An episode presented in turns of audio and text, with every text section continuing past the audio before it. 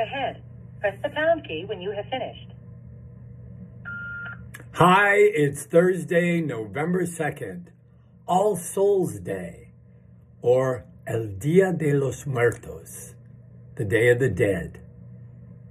Today is a special day where we want to remember someone who has passed on, someone who has left this world and moved on to the next. Who do you want to honor today?